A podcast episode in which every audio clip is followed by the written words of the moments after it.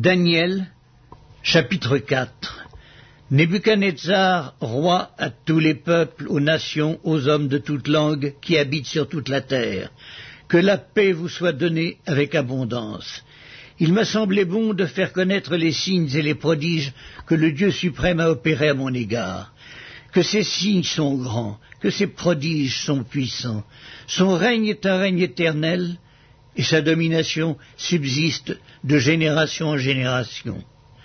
Moi, Nebuchadnezzar, je vivais tranquille dans ma maison et heureux dans mon palais.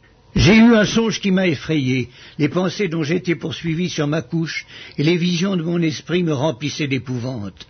J'ordonnai qu'on fît venir devant moi tous les sages de Babylone, afin qu'ils me donnassent l'explication du songe. Alors vinrent les magiciens, les astrologues, les chaldéens et les devins. Je leur dis le songe, et ils ne m'en donnèrent point l'explication.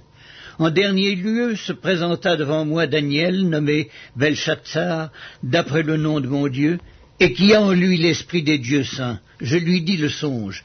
Belshazzar, chef des magiciens, qui as en toi, je le sais, l'esprit des dieux saints, et pour qui aucun secret n'est difficile, donne-moi l'explication des visions que j'ai eues en songe. Voici les visions de mon esprit, pendant que j'étais sur ma couche. Je regardais, et voici, il y avait au milieu de la terre un arbre d'une grande hauteur. Cet arbre était devenu grand et fort, sa cime s'élevait jusqu'aux cieux, et on le voyait des extrémités de toute la terre. Son feuillage était beau et ses fruits abondants. Il portait de la nourriture pour tous. Les bêtes des champs s'abritaient sous son ombre, les oiseaux du ciel faisaient leur demeure parmi ses branches, et tout être vivant tirait de lui sa nourriture.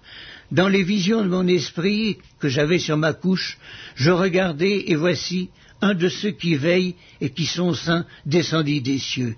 Il cria avec force et parla ainsi. Abattez l'arbre et coupez ses branches, secouez le feuillage et dispersez les fruits, que les bêtes fuient de dessous et les oiseaux du milieu de ses branches.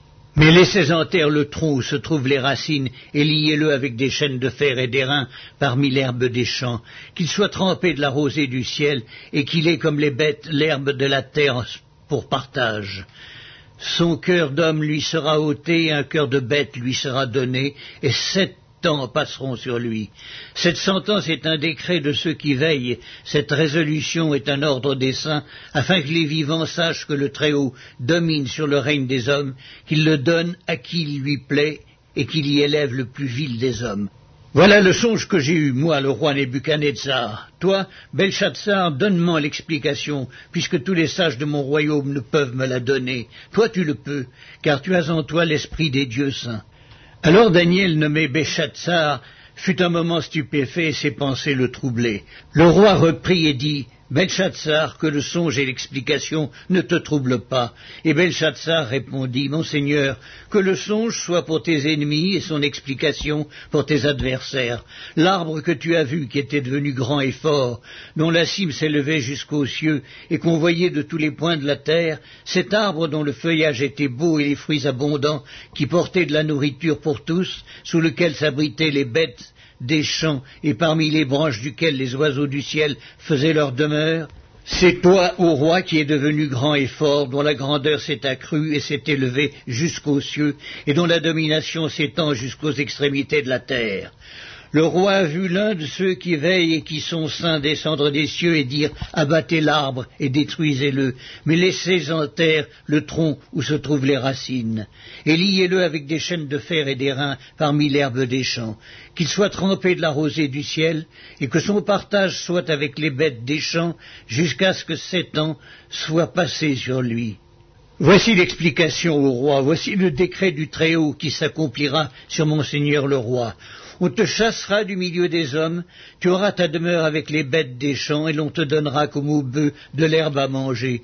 Tu seras trempé de la rosée du ciel, et sept temps passeront sur toi jusqu'à ce que tu saches que le Très-Haut domine sur le règne des hommes et qu'il le donne à qui il lui plaît.